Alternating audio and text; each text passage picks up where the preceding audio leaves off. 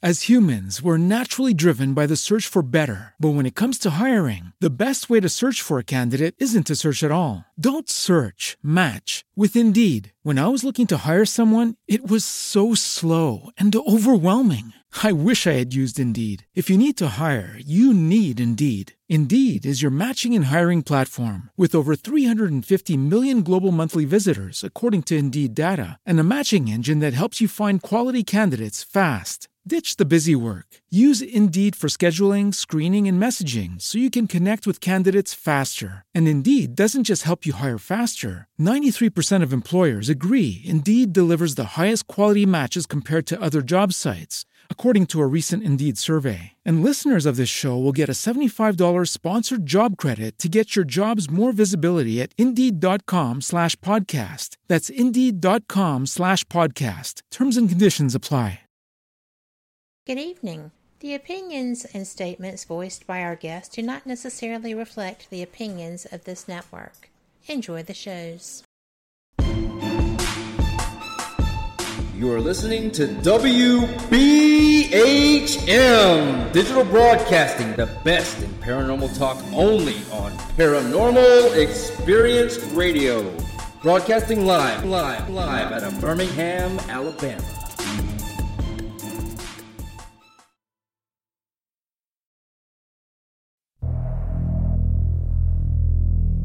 Welcome to the Paranormal Experienced Radio Show with your host, Kat Hobson. We're here to learn all we can about every type of experience within the paranormal. There will be interviews with seasoned investigators of the spiritual realm, including ufologists, cryptozoologists, psychics, mediums, authors, and creators of technology, and others with credible knowledge to share.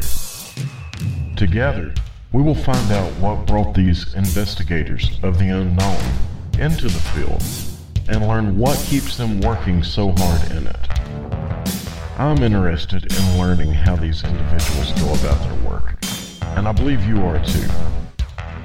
This program is all about bringing those who are in the field together with our listeners who are interested in what they find. For us, the paranormal is all about working with and supporting each other. We're all here seeking answers to the questions that bother us so. Now, let's get those answers and enjoy the show.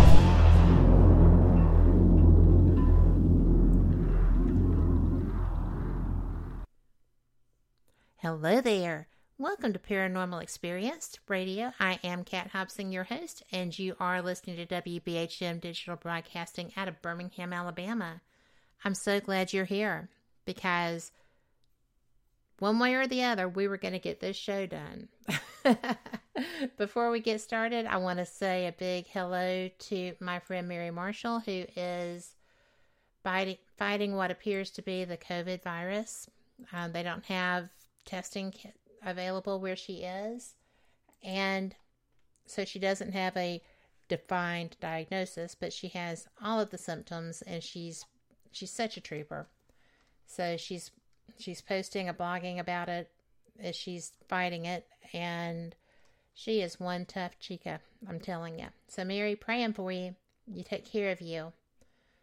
And tonight, we are going to get this right. We have had scheduling, we have had very bizarre internet issues, and neither one of us really think that's normal, but we don't think it's too, you know, woo woo either.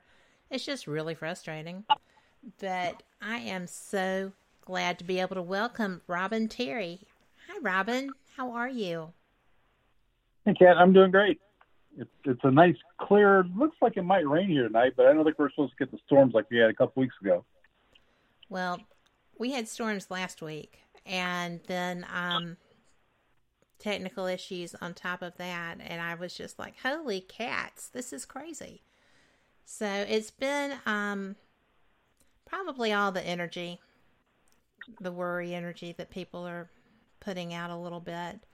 But um, but I'm glad you're here now because you have so much to offer, and we were having such a great conversation when the the feed just went kaput. So yeah, hopefully that doesn't happen tonight. Well, I can't think of any reason for it to because we're supposed to have storms, but not until two in the morning. I love when they come at night, not. But um, yeah, we'll be fine. From my mouth to God's ear, right? There you go. So, well, tell me, I I know about your your locations. I have not been to all of them. I've been to one. And my goal is to get there once we're allowed to get there and do this. Uh, it, definitely our theater.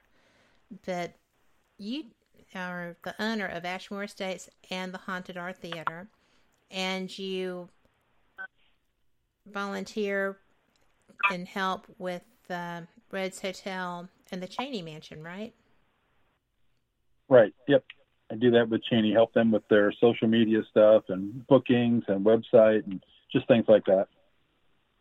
Well, I'm going to tell you that that is such a big value because I struggle with that side of this and for no apparent reason I chat on social media all the time, but trying to keep a constant presence and update and such is I find very hard to do. So kudos to you for doing that for them. Well, thanks. Yeah, it's a it's a uh, historical society that kind of runs that whole thing, and and you know they're a little older, and you know, didn't you know I think they're even older than I am, and uh, so it wasn't uh, something that they were normally used to doing. So I told them I'd help them out and do that, and uh, so I've been doing it for uh, maybe three years now, something like that.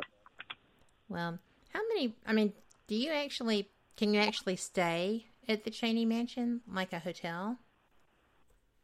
No, they don't allow people to spend the night there, but it's it's um, just because the furniture in there is period correct, and they're just mm-hmm. afraid that people will try to sleep on the beds and things like that. But you know, they can investigate until like two in the morning if they wanted to, and but it's it's an incredible place, and you can look it up at cheneymansion.com. I'm sorry, dot uh, net. Yeah, that's what it is. That one, and uh, yeah, cheneymansion.net and you could move into that place tomorrow. It's that nice in there. It's heated, air conditioned. It's just a gorgeous location.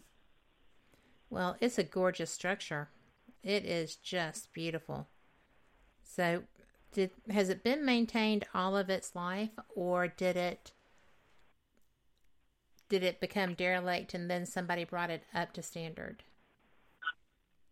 No, they they actually it was and I don't know a lot of the history because I kind of do the more behind the scenes stuff with it. But it was it was out there for quite a while, and then uh, there, I guess it was like in 1998, a couple of gentlemen purchased it and donated it back to the uh, historical society, and they did a lot of work on it just to make it better and all. I mean, it wasn't falling apart or dilapidated; it just needed to uh, it needed a little bit of sprucing up here and there, and uh, so they did that, got it up and running, and uh, I mean, it's it's a fantastic location, and uh, there's nothing nothing to be worried about in going into that. It's just a beautiful place.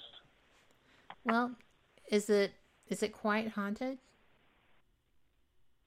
I've investigated a couple times there, and we've got some interesting things. And uh, there's a lot of people that go there. And my problem when I go to locations is that I normally sit and talk to whoever owns the place or runs the place and just kind of wander around. So I don't do sometimes as much investigating as I probably should because we get wrapped up in just just chatting about the place. But I, I've got a lot of friends that have been there numerous times and have had all kinds of crazy experiences in the place. I know in the basement area, they actually it was a underground railroad at one time, and there's an area down there that they used to that you know that the story goes that they used to house the slaves in there that would stay there until they needed to leave. And there's a lot of people that go in there and get touched and just you know all kinds of you know, creepy creepy things happen to them and uh, it's you know, same thing upstairs. There's it's been in numerous different places. It's been a doctor's office a bank a house and all kinds of stuff. So there's a lot of opportunities there for things to happen. Oh wow. You know i investigated with a group of my women friends um, a mansion. It's actually the only remaining mansion in its area, but they had an area underneath that was also part of the Underground Railroad. It was quite active. And you could still, because the tracks are still back there, the trains still run. But it was, it was that way before, so they would either be coming, you know, hopping off a train and running to the house, or if it was time to move on and they had a place to go, then, you know, they would just run and get on the trains if they could. Of course, if they weren't able to do that, they would have to, to walk or have some other means, but it was actually very handy. And the whole the whole place, the whole town was just very unusual energy.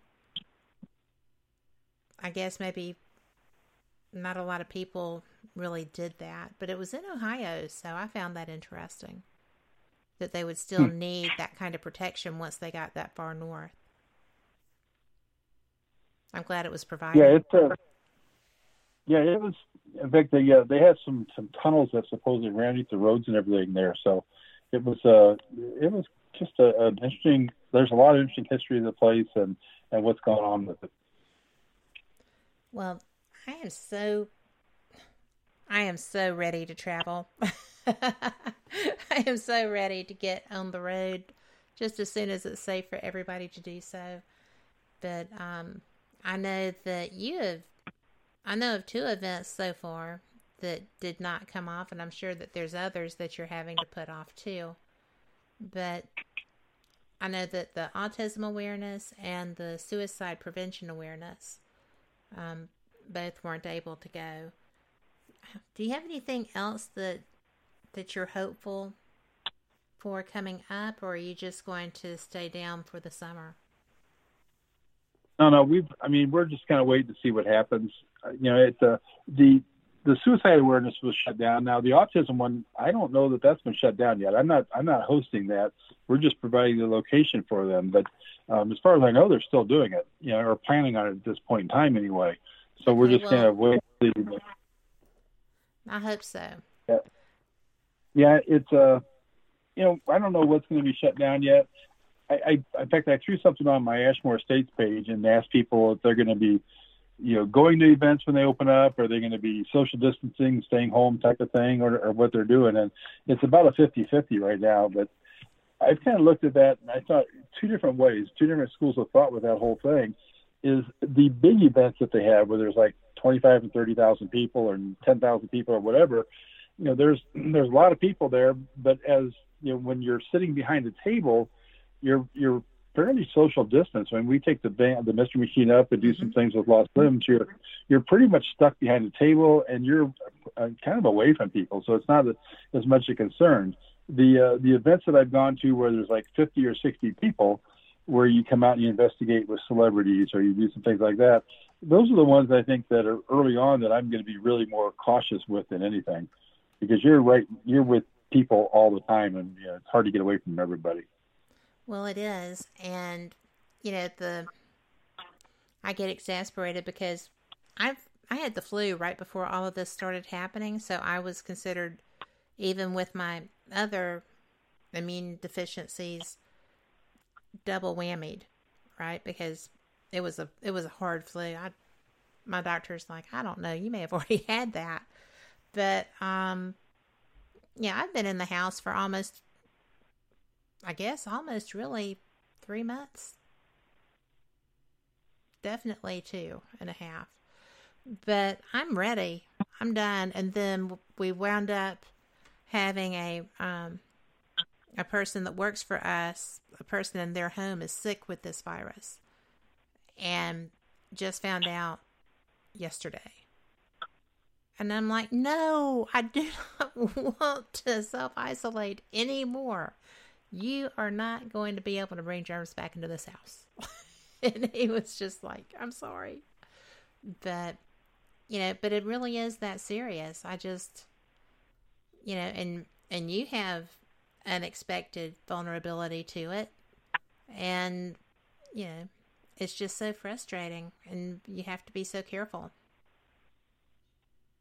Yeah, it's kind of put me on the shelf. I, I I'm on fire rescue here in town, and I usually run a lot of EMS calls, and uh, yeah, and I've been pretty much told uh, stay away from those until this thing's kind of blown over. So it, it's kind of bad because I hear a pager go off, and I'm like, yeah, I can't go to that, and uh, you know, it's tough because we're we're a small town and we don't have a lot of people writing those calls, and so I kind of miss doing that. Are you having COVID up there? Yeah, it's not as. I mean, we've had it. Yeah, we've got some. Uh, some there's some cases here, and I think there's had. You know, there's been four or five deaths in the county up here, uh, but I don't know. It's supposedly related to COVID, but who knows? I mean, you hear so many different stories about they're they're calling everything COVID, and you know, so you don't know what to believe. But you know, then there's been five deaths, and they've got like I think there's been um, about a hundred cases reported or something like that, but it hasn't been much. But it uh, um, it may be a little bit more than that. I don't remember exact numbers, but it's it's it's not as bad. North of us in Chicago is where the real problem is. Oh my And, gosh! And they don't have testing.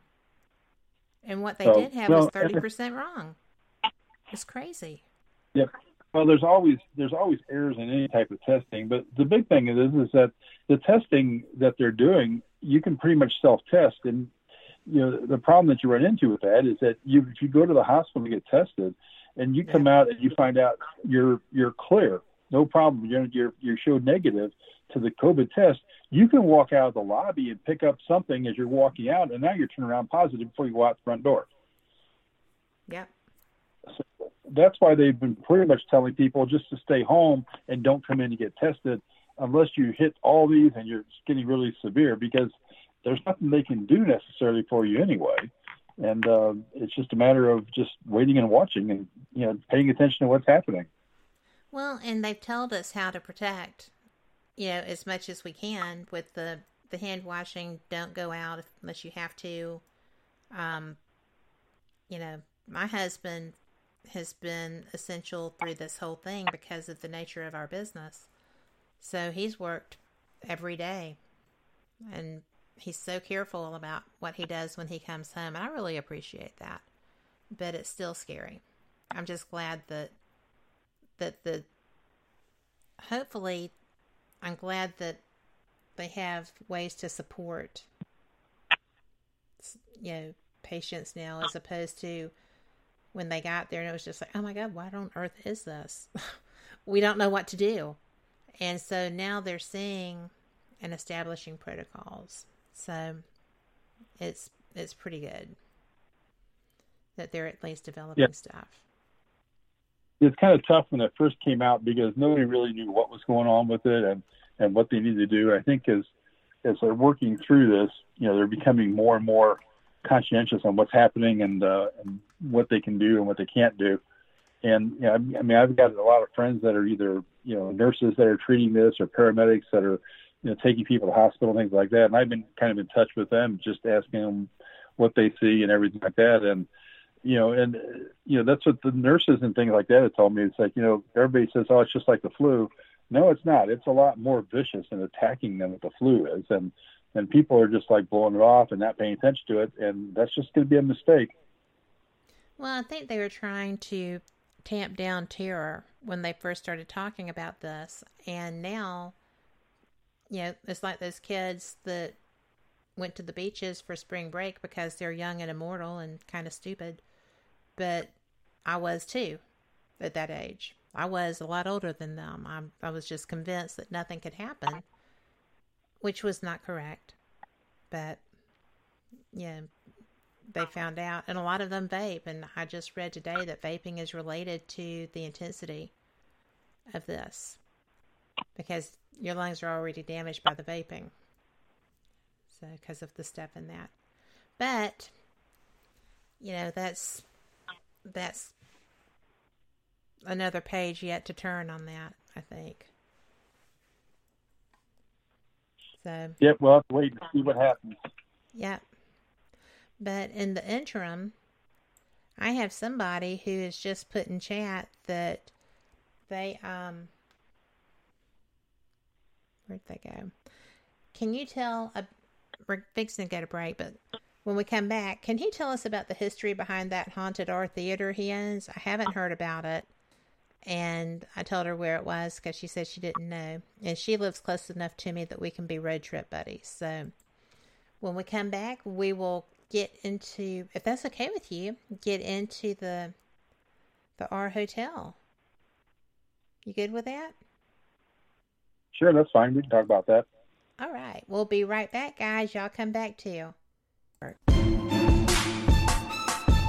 You are listening to WBHM Digital Broadcasting, the best in paranormal talk only on Paranormal Experience Radio. Broadcasting live, live, live out of Birmingham, Alabama.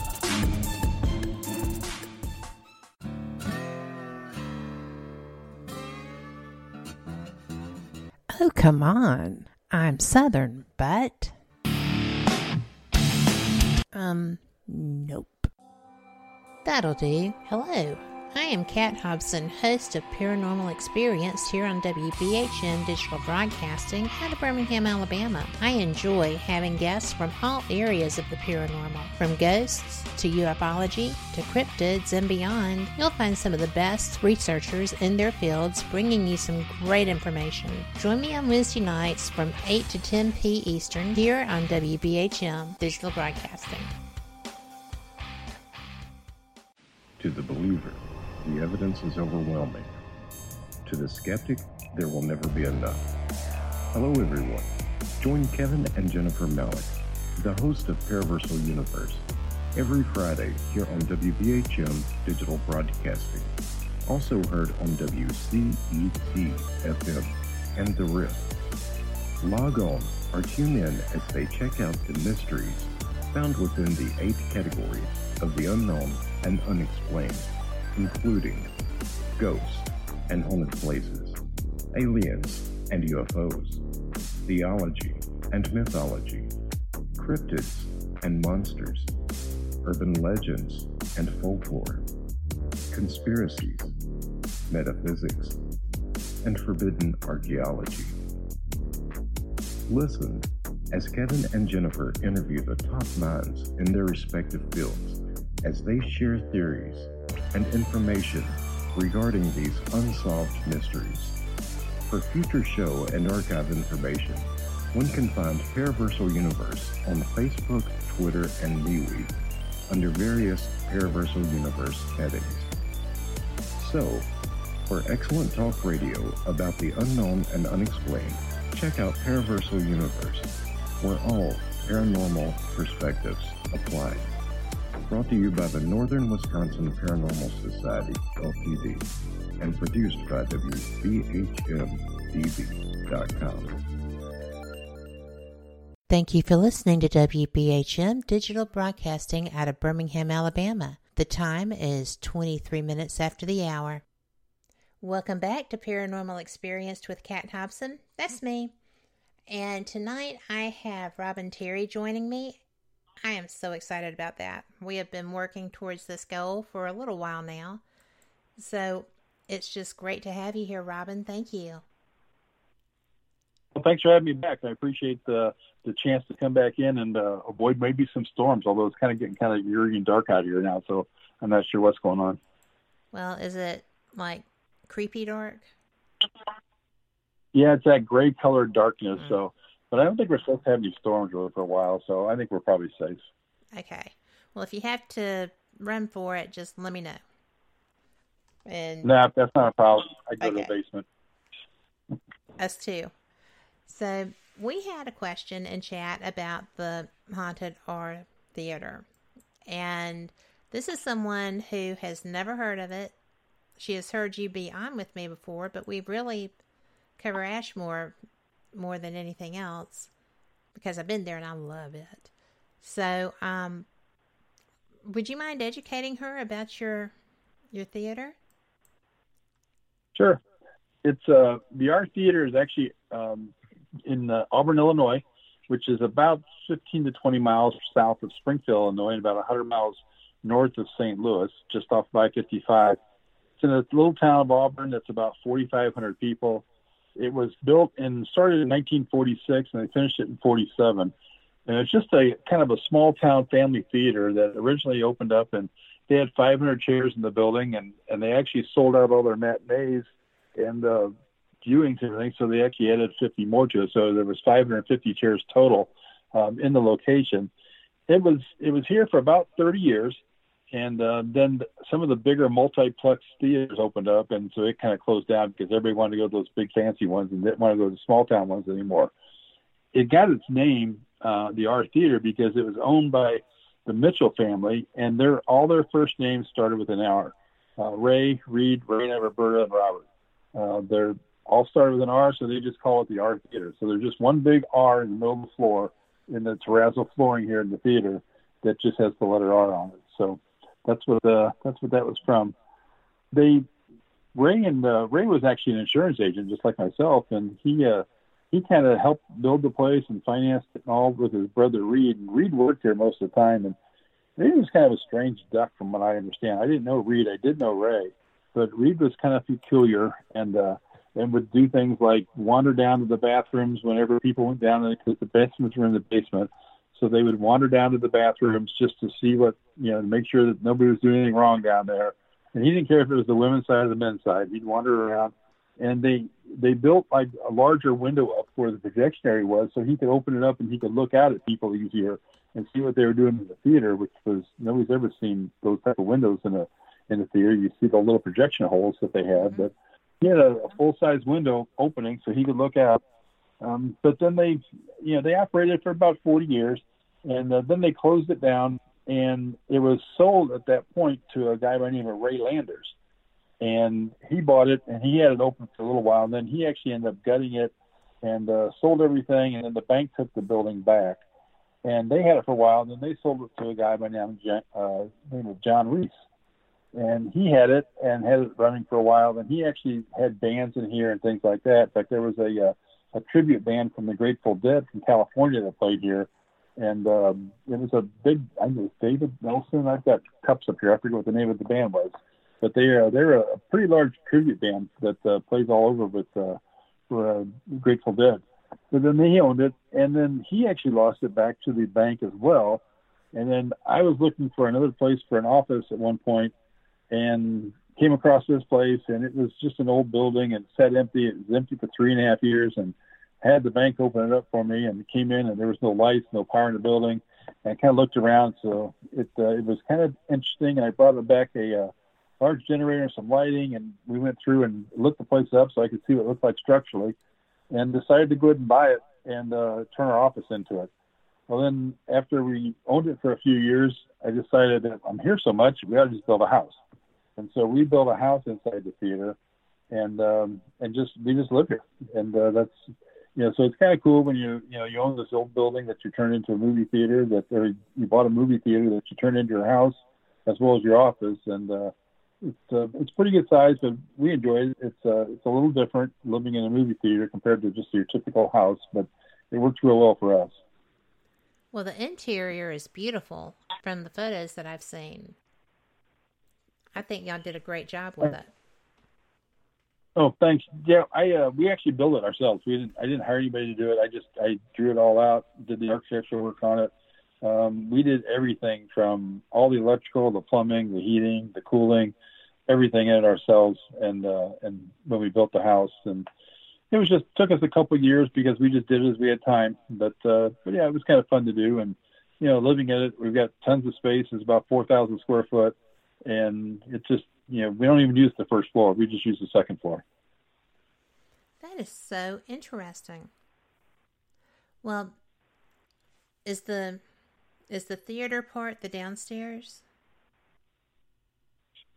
Actually, the, the theater was the yeah the the whole building really. I mean, when we built the house, there was it was just one big building, and there was no second floor or anything. So we built a two story house inside of it and uh, the the uh, the floor from the theater was sloped, and uh, so we had to rebuild. I had to build everything up on that and get everything so it leveled out. But, uh, but yeah, so the you know back when we did this, the the double doors are still here that used to lead into the theater, and I was trying to figure out what am I going to do um, because I didn't want these double doors. And by the time I I brought my my trusses, my floor trusses back, they were going to be about 12 to 13 inches too high. When you open these doors up, you got about a 12 inch step. So, so I decided, well, you know, if you're going to build a house inside a theater, you need a theater inside your house. So we built like a 31 chair theater room that when you open the double doors, you walk into this theater room and there's a little stage there. And when you walk up the stage, and you're now on the first floor of the house, or you can walk up the stairs before you get in the double doors, which goes in the projection room, which goes in the second floor of the house. Does it still have its window? It actually never did have windows. I mean, the theaters The were always blacked out. Yeah. Oh yeah, projection windows are still there. Yep. We've uh, I've kept those. I uh, I mean, you had to have those because they're more the historical side of things because it's uh, it's just kind of cool seeing these four little windows there and uh, explaining to people when they come to the building what those little four windows were all about. Well, I just think that's such a, a cool reason that he put those there. I think that's pretty neat. And um, now the fun thing is, she says, "Oh, that's cool. Do they think it's haunted, or have any strange things happened there? What do you think, Robbie? Robin? Uh, yeah. Well, yeah, kind of. Um, a little bit. when I, yeah, when we first bought it, and we were actually doing the building stuff here, it was like you'd sit there and work in the building, and I'd be the only one in the building, and the motion sensor lights were going off and on at times. And like, there's nobody here, there's no animals in the building or anything. And then we started hearing voices with our own ears inside the building. And this was back in yeah '99 uh, when this was all happening, and uh, you know, so I thought it was kind of weird. But when I bought it, I had a couple friends of mine who were mediums that uh, told me, you know this place is haunted, right? I'm like, yeah, right. He's like, no, it really is. And, and I really wasn't doing much with the paranormal stuff at that time. But uh, so I thought I'll just, you know, I just kind of ran with it and went ahead and it's like, okay, that's fine. And but as time went on, I had a group that came in and wanted to investigate one night. So I said, yeah, you guys can do it. Well, they came back and told me they didn't hear anything, they didn't get anything. You know, they were just, it was pretty dead. But they said, we're going to go home and listen to our recorders again and all and just see what's going on. So they called me about a week later and said, can we come over and talk to you? And I was, yeah, sure, you know, come on over. So they came over and brought a uh, laptop and they started playing stuff. And there was, they caught so many EVPs in the building that it was just incredible. And, and some of them were actually interacting. I mean, so they were intelligent uh, spirits that were speaking to them. And it was just, it was crazy. So they kind of got me hooked on doing stuff and we started, you know, investigating the building a little bit more. And it's been like a shooting deer in a barrel, so to speak, as far as getting EVPs in this building. But it was probably, I think, about five or six years ago, maybe a little longer that. Actually, it's been longer that because it was before I bought Ashmore. So it's been probably 10 years ago. I went on an investigation with some friends out in Petersburg, Illinois. And while we were out there, I found out that they were selling a lot of furniture at the uh, from this house and so there's it was an old antique furniture. I'm really kind of into that type of stuff. So I bought a bunch of furniture from these from this lady who was an attorney out of Chicago, and we got it home. And one particular piece, I I refinished it and got it all cleaned up. When I when I bought it, there was a TV in it. We took the TV out and left that there for and I brought the the armoire home and refinished it, opened it up, cleaned the inside of it out, did all that, and took it upstairs.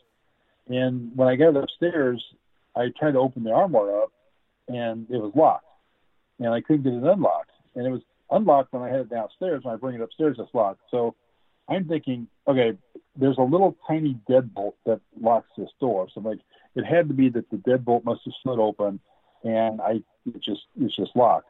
So I turned it upside down on its side, and I'm taking a small screwdriver trying to pry the deadbolt out because I don't have a key; it's a skeleton key, and tapping out of the rubber mallet trying to get the thing open and it won't open. So I didn't pay much attention to it until probably about a year later. Uh, some friends were doing an investigation. Actually, we call it newbie nights for people who've never investigated before, and we were doing an investigation here. And we did a walk through the building. And after we get done walking through the location, we go back, and I've got 12, 12 headsets hooked up with power amplified micro or power amplified uh, headsets, and so we can listen to the recording all at the same time. So we're doing that and trying to catch some EVPs and see what we can come up with. Well, three friends that are uh, psychic mediums and my wife decided to go ahead and wander back to the building while we're doing that. And it was probably an hour later that I I walked in. I said, "Hey, I said we got to get going. We got people. We're gonna we need to go through this and start doing this." And they're like, okay, we'll be out in a minute. And uh, so they came out and I asked my wife, I said, why are you guys in there so long? She's like, I'll tell you later. I said, no, really, what was she's like, I'll just tell you later. And, uh, and she was really short with her answers, and that's not like her. No. So I thought, okay, so yeah, I'm sitting there like wanting to get this whole night over with because I want to find out what's going on. So when we get done, my wife told me she's like, we just had a, a visitor in the building. I'm like, what do you mean you had a visitor in the building? She's like, well, we were in the theater and we had a visitor in the building by the name of John Wayne Gacy. And I'm like, what? That's And not so a she- good thing. No, that's not. You know, that's not something that you normally want to have visit your house. And um, but I asked her, I said, so how did that happen? And she said, well, one of the mediums, one of the psychic mediums, he's very good. Uh, he was coming through the building, and and in one area, he said, he's like, you know, he's like, I'm seeing a lot of digging going on right now. And he's like, I'm not sure what it's all about, but there's digging happening here, and yeah, I don't know. And he asked what was underneath that. And I was like, well, this is the first floor, but down below this is the basement. That's where that's where the basement is. He's like, okay, because I'm seeing digging, and uh, he said then he's like, I'm also seeing the Duke, like John Wayne from you know the old the old actor John Wayne the actor. He said I'm seeing the Duke, and he said, but I'm not sure why the Duke has anything to do with this digging, and then he said I'm also there's a in one green, the room we have we call it the green room.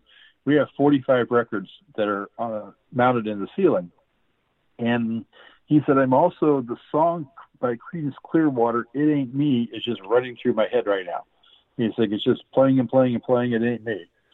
So they, he said, I'm not sure what it is. So they wandered upstairs and they're going through upstairs on the second floor of the house. And he goes around by all the, you know, the different you know, stuff we have up there. And he comes over by one of the armoires and he said something about that this one here, this, this armoire here has a lot of family uh, presence to it. And she, my, you know, Norma's like, yeah. And he's like, so is this, this was a relative of yours that owned this armoire? She said, yeah. I said, it was your grandmother. He said, yeah, she, that's who it was. And he's like, all right. Because I can feel her, her energy is still attached to this armoire. So he comes to the other armoire we have upstairs, and he came over to that. And he's like, okay, this isn't owned by your family. And she's like, no. It's like, this is really, there's, this is not good. It's like this energy and this is just bad. And he's like, it's not something that uh, I, I like. He said, it's kind of taking my breath away. He said, it's just not, it's not a good situation, a good vibe at all. And so he's like, I don't even want to be around this thing. So he, they end up leaving and they, they go into the basement and, you know, Damon said, well, I we're going to the basement. I know you guys ran a haunted house here, which we had a commercial haunted house that we used to do. And he said, and so he said, I'm seeing clowns in your basement. He said, but I'm just thinking that subconsciously I know it's a haunted house, that there's clowns at a haunted house. So that's why I'm thinking there's, that's why I'm seeing. He said, but I'm also seeing like a jail cell, you know, like a jail cell and the clowns in the basement with this jail cell. And so they get down there and we had one, one area that we had built because we still had some of the attraction from the haunted house up. We had one area that I built that made it look like a jail cell because I had a 50,000 volt uh, Jacob's ladder that we used to have back there. And I didn't want anybody to touch it. So we had this little jail cell set up with this Jacob's ladder in it. And he said, okay, there's the jail cell. He said, that's obviously what, uh, what, you know, what I was saying. And he said, they walked in the basement. They came around the corner. He's like, okay, there's all the clowns. That's what I thought you probably had clowns. He said, but I'm still seeing digging and clowns digging. And he said, down here. So they go upstairs in this theater room that we built, and they're sitting up in the theater room. And while they're sitting there, you know, they're trying to put this whole thing together. It's like, what does John Wayne, you know, the Duke and the jail and the digging, what's this all have to do with anything? Well, and I guess Patty, one of the other psychic mediums, Norma was sitting on the floor towards the back of the room, and she said, Norma, I don't want to alarm you, but John Wayne Gacy is standing right behind you. And Norma's like, okay. It's like, he's not going to hurt you. He's here to talk to us. And she's like, and he's shackled, and I'm not going to tell you what's around his legs. And and she to this day she never has told us. But you know, so we uh so they're like, all right. And so they they said that he basically wanted them to help him cross over, which they they tried to do. They actually picked up a spirit box. They actually contacted Chris Moon and talked to Christopher Moon a little bit about some stuff, and used one of my Frank's boxes and all to do something with it. And so he was he encountered in the building and so they told me about that when they got done. It, it, the story really gets even more in depth because um, I was down in San Antonio, Texas, And I was telling Brad Klinge, I was having dinner with Brad Klinge down there from, you know, the Brad Barry Klinge, and Klinge brothers mm-hmm. that had Ghost Lab years ago on TV. And I was telling him the story. And he was doing a documentary series called Strange Curiosity, which was more about how could stuff like this happen versus just a paranormal investigation. Right. So he decided to come up and, and do it. And uh, he came up and, and did it was did a whole documentary on the on the place and then you know, that he was working on. Well, he was getting ready to leave. I think it was on a Thursday, and we'd gone out and done a, uh, uh, spoke at a class on Wednesday night about paranormal. And on Thursday, you know, and when he got back Wednesday night, they were going to do a quick little investigation of the place just to put it on there, just to work it into the uh, documentary. And he said, you know, I'm too tired. He's like, let's just do this tomorrow morning. And he said, so I'll just get up. We'll do it before we leave because we got to drive back to Cincinnati or back to uh, San Antonio and uh, we'll just get it in, get it done, get it out of here in like an hour. I'm like, okay.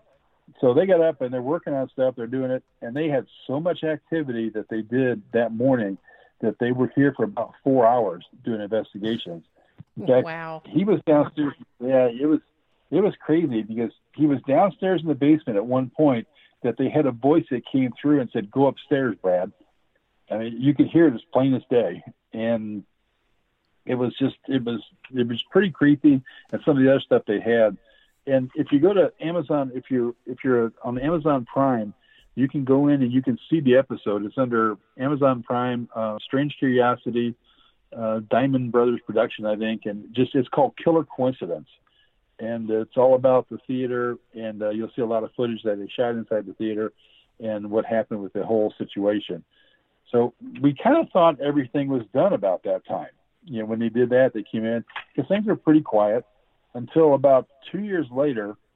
I had a, uh, we were doing a, uh, we had the Paranormal Unity Day, as I call it, in February that we do like the the Saturday before Super Bowl, and I had a friend of mine um, that was here speaking, and he he's also a medium, a psychic medium, and, and he came up in the first. And he's on the first floor. He came in, used the restroom, and just before we went to lunch, he's like, "Hey, I need to talk to you." I said, all right. He's like, I got to tell you about somebody I saw in your house. I'm like, okay. And he's like, but I don't know how to tell you this. I'm like, what are you talking about? He's like, oh, it's kind of creepy. I'm just not sure how to tell you, explain who I think I, who I saw. And I said, well, just tell me who you saw. And he said, well, it was a serial killer. I'm like, okay, who did you see? And he said, it was John Wayne Gacy. And I'm like, oh, he's back. And and Tony's like, what? And he said, yeah, he's back. And He's like, what do you mean he's back? And I said, well, we've had encounters with him here before. And so we, uh, he said, let me take me upstairs after, you know, when we break for lunch, take me upstairs and let me wander around. So I said, all right. So we went upstairs and he said, don't tell me anything about anything up here. I'm like, okay. And uh, so he's wandering around, excuse me, and he came over by the first armoire and he said, yeah, he said, this is, this, this not this. There's nothing attached to this at all. He's like, there's nothing negative at all. He's like, I could feel a family member type situation, but that's about it. And so then he came over to the other one and he said, uh, yep, this is it. He said, there's a lot of dark energy to this. He's like, and he's protecting paintings. And I said, what? He said, he's protecting paintings. I said, what do you mean he's protecting paintings? So he said, it's John Wayne Gacy, and he did some paintings, and they're kept in this armoire. I said, that armoire was empty when I bought it. He's like, he said, yeah, but he still thinks they're there. And and the strange thing about it is that on the episode that, that Brad and Barry did, that's not on there. There's nothing on that episode about paintings. I found out about it after they shot the episode and actually had the episode aired, and it was out there that the the attorney that I that I bought these this from, the attorney that represented John Wayne Gacy, it was her armoire and she stored paintings that John Wayne Gacy did while he was in prison for her. She stored those paintings in that armoire, and he was. That's what I was told that he was protecting. He didn't want anything to happen to those paintings because they were kept in that armoire, and and that's what the that's why he was still attached to it, and that's why the the armoire was locked. So it was. uh It's the whole thing's kind of strange. locked. That is so cool. Yeah, exactly. Well, and then the following year after that he was here, I had another psychic meeting came up here, and, and she came upstairs and she was wandering around the armoire, and she's like, she could see. She's like, I, she's like, this is really gross. She said, but I'm seeing body parts. I'm like, okay. And she's like, I said, that's kind of weird. So yeah, but the, the drawers are like they're full of body parts, and there's body parts to everything here and all. And so we were talking, and her husband's up there, and she's like, I can't figure out who it is, but there's body parts attached to this. I said, all right. And uh, so she had. Then I said, she's like, so who do you think it is? I said, it's John Wayne Gacy.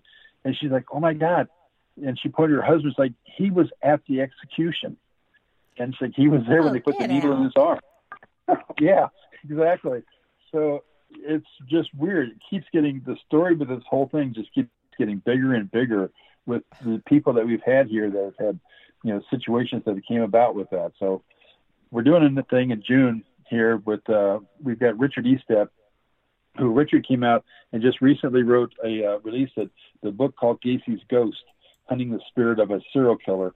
Um, and Brad Klinge did the forward for him, but it's a uh, it's a book that he did that uh, um, it's it's pretty interesting with uh, the the whole the encountering uh, the encounter of of John Wayne Gacy here and and the the investigation that they did because some of the investigation that they did was was crazy with what they came up with and the stuff that they that happened to them while they were here. So um, it's uh, in fact they wanted to spend the night, a couple nights there. They never did spend the night. They left by midnight every night that they were here. They were going to stay the night, and like they were disappointed originally because I said we really don't do investigations late night. You can do it if you want to, but we normally don't. And he's like, well, that's right. So we'll probably just do it to like three or four in the morning, maybe one or two nights or something like that. I'm like, all right. And they never did. They had so much stuff going on earlier in the evening and everything that uh, they said, that's it. We're just, we're cutting off about midnight because we're tired and we've got so much stuff that's happening anyway. We don't need to stay later. You know, there are so many coincidences that that really aren't because I don't believe in coincidence but it's just fascinating to me that this has been such an ongoing thing and the experiences just continue to validate. What blows my mind is the guy that popped the needle in his arm was in the theater. I did yeah, not know that. Actually, he, oh, I thought that's yeah, what you said. I misunderstood you. No, he was he was there when they did it. He was oh, when he they was, did uh, he was actually, yeah he was one of the prison guards but he uh, he wasn't the one that actually put it in, but he was a prison guard um, when they did that, and he was actually standing in there at the execution when they did the whole thing. And but yeah, so it's been it's it's been strange. It is strange. It's crazy, and fascinating. And Denise Pridemore is going to have Richard on with her on May fourth, so that's going to be fun. I am just um, so amazed about the the the pictures that he drew because we had talked about that before. What ultimately happened to those? Well, th- the three pictures that she had, I actually held those in my hands. I had, I was, I, I made her an offer to buy them, and she was going to sell them to me, but then I guess she realized that she could not sell them because she was not allowed to profit off of his death and uh, off of the killing he did. So she could sell them to me. She actually, the three paintings that he did that he gave her, she gave to one of the victims' families. And so I'm not sure, you know, they may have burned them, they may have sold them. I don't know what they did with them, but she gave them to the family, and then they could do with them what they wanted. Is what she ended up ultimately doing. But you know, we find things all the time that are even strange with this. I mean, he lived in Springfield, Illinois, which is 15 or 20 minutes away from where we're at and he lived there for a few years and he worked there and all. And the strange thing that he lived there, I mean, there's there's probably a thousand streets in Springfield, but he lived on a street called Normandy Road. Well, my wife's name is Norma. Her dad's name is Norman, and he lived on Normandy Road in Springfield. It's, uh, which is, yeah, he can live any place, but to live on the same road that my wife and her dad's name is is kind of kind of strange too. Well, I think so too. And Sherry wants to know what Norma thinks of living in a house with Gacy's ghost. Norma always had this bubble that she's kind of put around her, and uh, and it doesn't bother her. She's uh, because there's times that I may be gone for four or five days, and she's here by herself, and it doesn't that doesn't bother her. What kind of what freaks her out more than anything is seeing like the ghost cat that walks through the building every once in a while. That we had a cat that she had that put to sleep, and we have a you know, we have a ghost cat that wanders through the building, and and actually I think I saw it last night too because I thought she has two cats, and I thought I saw one of the cats walk by and the other cat following it, and I looked up. I'm like, no, it's still sitting on the chair over there. So, it, uh, but yeah, we have, we have a ghost cat that wanders through the place. Yeah, we mine does not come in. My cat was an indoor outdoor cat, and she liked outside more than in. So she's outside, and that's just kind of weird sometimes. I do have a ghost dog. I've seen my dog in here. So, and it's really weird because she was a solid white dog. And when I see her, she's gray. I'm like, that's odd. Why wouldn't she just be white? you know, I guess the whole transparency thing, I don't know. But I think that I think that it's cool when you have animals that are still, you know, because that connection is so good. In fact, when she was, when she became um, to the point that she couldn't walk, couldn't get up, I would hear my dog that had passed before her. Um, I would hear his dog tags, and hmm. it was weird because all three dogs that we still had were sitting in the dining room. I was in the kitchen doing stuff, and I heard dog tags in the foyer on my right because it's a pass through kitchen. So I looked over there and there was nothing there. And I looked back at the dogs and they're like, wasn't us, but we heard it too. You know, they were very attentive. And I've never seen him, but I, I do hear his tags every so often. Usually, if there's something that he ne- thinks needs to be addressed, I think, because he was the alpha and his name was Max. He was definitely the maximum dog. I think it's cool when they love you and they show back up like like yours do. Oh yeah, yep. They'll be around at times. Yeah, you know when um when we first met, and I put in the promo that I appreciate how much, or I can't even say how much I appreciate. You know, Christopher and Rachel and Philip kind of helping make that connection between us. And I wouldn't have had the nerve to come over and say, "Hey, will you do a live feed with me?" and all this other stuff if if it hadn't been for Christopher. And then he showed up and did the whole live feed. It was awesome. he was so much fun. But I am so glad that we met because you're very interesting. You're very um, supportive of so many so many people and you have you've done so much for so many people that I think a lot of you. And oh, thanks. And I think the fact that you made this your home, you know, doing it yourself is pretty cool, especially since you had no idea it was haunted when you started that. Did you have any experiences at all while you were building?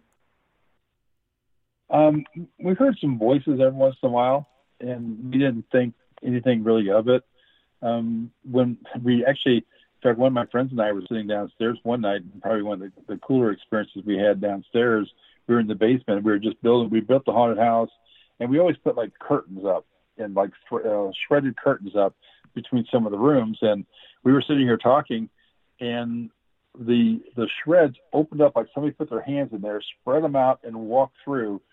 And uh, I said, "Did you see that?" And he said, "Yeah." I said, "Isn't that cool?" It's like I'm not gonna say what he said, but he's like, "No, that wasn't cool." This is kind of like summarizing. And he's like, "No, that wasn't cool at all."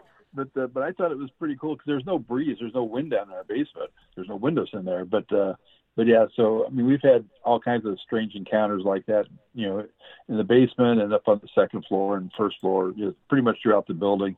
And uh, but there's nothing that bothers me. I mean, it, uh, you know, I've heard I've heard people yell help before, and I thought it was Norma yelling for me. She went to a store and came back, and I walked down like, nope, there's nobody here. But um, the EVPs that we catch here, we get a lot of Class A EVPs that are just crystal clear. I mean, it's it's amazing how clear they are. Um, I've even had some that people listen to that say they can't hear it, And I told them, I said, well, this is what it is. And they think that's just people talking. They like, I had no idea that was it. I was like, I thought that was just somebody talking down there. I'm like, nope, that's that's it. That they weren't saying that. It's just a voice that they picked up. That is cool.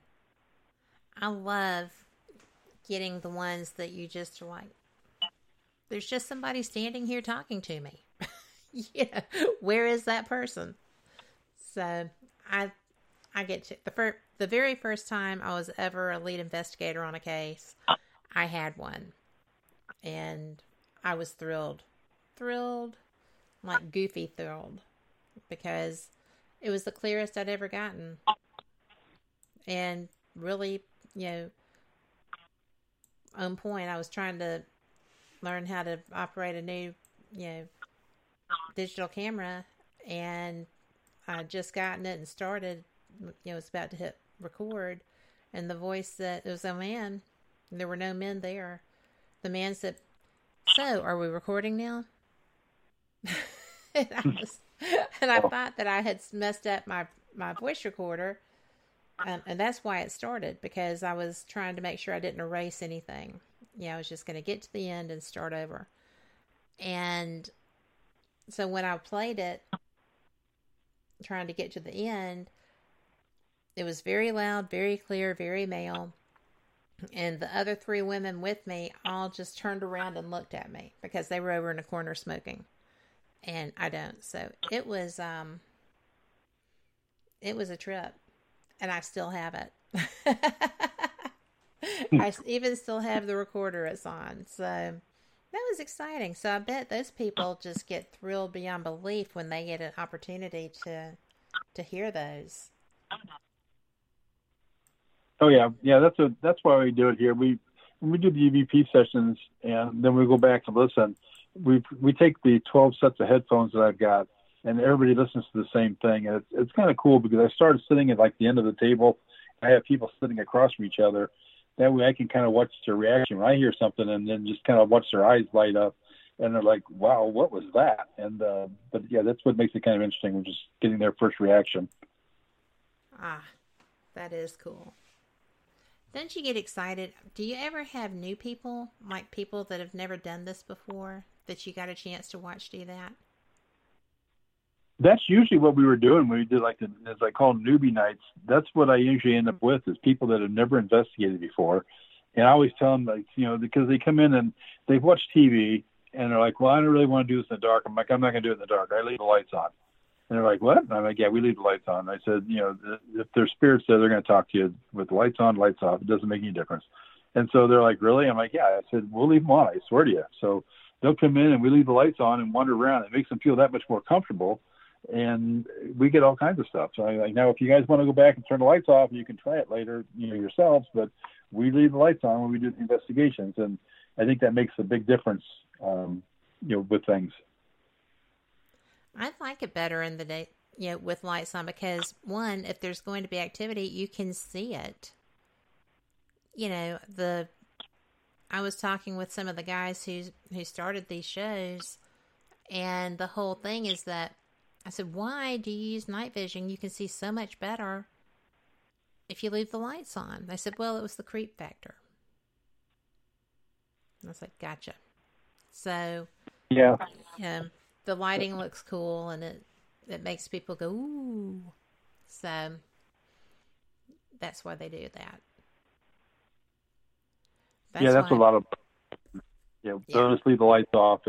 We never do. In fact, Ashmore, when people investigate Ashmore, I try to tell them, I like, it's as that's it's much, it's as much active during the day as it is at night, and it might be even more so during the day. So you need to come out and check it out during the day because that's when it's active. And they're like, yeah, but it always happens at night. I'm like, all right, you guys can do what you want. I'm just telling you, this is my experience out here. Is during the day. It's not at night. Not that you would know anything about that, right? yeah. well, we are going to be heading out to our next break. And, you know, thank y'all so much for being here. You are listening to WBHM Digital Broadcasting out of Birmingham, Alabama this is going to be a lengthy little break, so this is a good time to stretch your legs. It's um, news, And hopefully, heaven knows we need some good news, right? I said on Monday that if there was ever a time this country actually needed their 420 break, it's now. I don't know who all was imbibing, but I wouldn't blame anybody. If one if I'd been at a concert and one passed by me, I might have considered it. So anyway, we will be back. Maybe there's something great, good. I'll even take nobody screaming. So catch us on the flip side of this. We'll be right back. Live from NPR News, I'm Jack Speer. President Donald Trump is taking aim at a published report in which the director of the U.S. Centers for Disease Control and Prevention is quoted as saying a second wave of coronavirus in the fall could be worse than the current situation. The Washington Post report detailed a comment made by CDC Director Dr. Robert Redfield, where Trump said Redfield was, in his words, totally misquoted. I do want to mention uh, man who's done a very good job for us, Dr. Robert Redfield, was totally misquoted in the media on a statement about the fall season and the virus. Totally misquoted. I spoke to him. He said it was ridiculous. He was talking about the flu and corona coming together at the same time. Redfield said he was not inaccurately quoted, though he said he did not say the situation would be worse, only potentially more difficult to deal with. Trump says a number of states are ready to reopen their economies, though he also said Georgia might be moving too quickly on that front. The top official in charge of the government agency that develops vaccines says he was forced out of his post by the Trump administration. NPR's Brian Naylor reports Dr. Rick Bright says he was removed from his position because he pushed back against the use of an anti malarial drug touted by the president to treat COVID 19. Bright was director of the Biomedical Advanced Research and Development Authority. In a statement, he says he was involuntarily transferred from that post to a lower level job at the National Institutes of Health. He says he had insisted that the government invest the billions of dollars allocated by Congress to address the coronavirus pandemic into safe and scientifically vetted solutions and not in drugs and other technologies that lack scientific merit. That's an apparent reference to anti malarial drugs that Trump has said should be used to treat COVID 19. Bright says he's speaking out because, in his words, to combat this deadly virus, science, not politics or cronyism, has to lead the way. Brian Naylor, NPR News. Secretary of State Mike Pompeo says China is taking advantage of the coronavirus outbreak. More from NPR's Michelle Kelemen. Secretary Pompeo accuses the Chinese Communist Party of failing to report the outbreak of the new coronavirus in a timely fashion to the World Health Organization. He's urging the WHO now to force China to be more transparent. He's also raising concerns about arrests in Hong Kong and other steps that he says China is taking to exploit the current health crisis. You've also seen that the Chinese Communist Party is exerting military pressure on Taiwan and coercing its neighbors in the South China Sea even going so far as to sink a Vietnamese fishing vessel. He says he's talking to his counterparts in the region about that. Michelle Kelemen, NPR News, Washington. You're listening to NPR. Tyson Foods has announced it will suspend operations indefinitely at a large Iowa pork processing plant that's been linked to a growing cluster of coronavirus cases. The company says it's closing the Waterloo, Iowa processing plant and it will be a blow to hog farmers, though it is likely to also cause disruptions to the pork supply. Tyson had kept the plant open in recent days over the objections of the mayor and other local officials there. It employs about 3,000 workers. Major League Baseball is suspending former Boston Red Sox manager Alex Cora and another team employee and has taken away a draft pick. That follows an investigation into alleged illegal sign stealing during Boston's 2018 championship season. As NPR's Tom Goldman reports, MLB released the finding of its investigation today. Earlier this year, the Houston Astros became pariahs for their illegal sign stealing scheme in 2017. But while the Astros committed a baseball felony, Boston appears to be guilty of a misdemeanor. Commissioner Rob Manfred says Red Sox video replay system operator JT Watkins was the main culprit. But Manfred says, unlike the Astros players who communicated to their batter in real time what pitch was coming, remember the trash cans? Watkins' conduct was far more limited in scope scope and impact. Still, he was suspended for the 2020 season, as was former Boston manager Alex Cora. The sanction against Cora was for his role in the Astros scandal when he was a Houston coach. Tom Goldman, NPR News. On Wall Street, the Dow was up 456 points today. The Nasdaq rose 230 points. I'm Jack Speer, NPR News.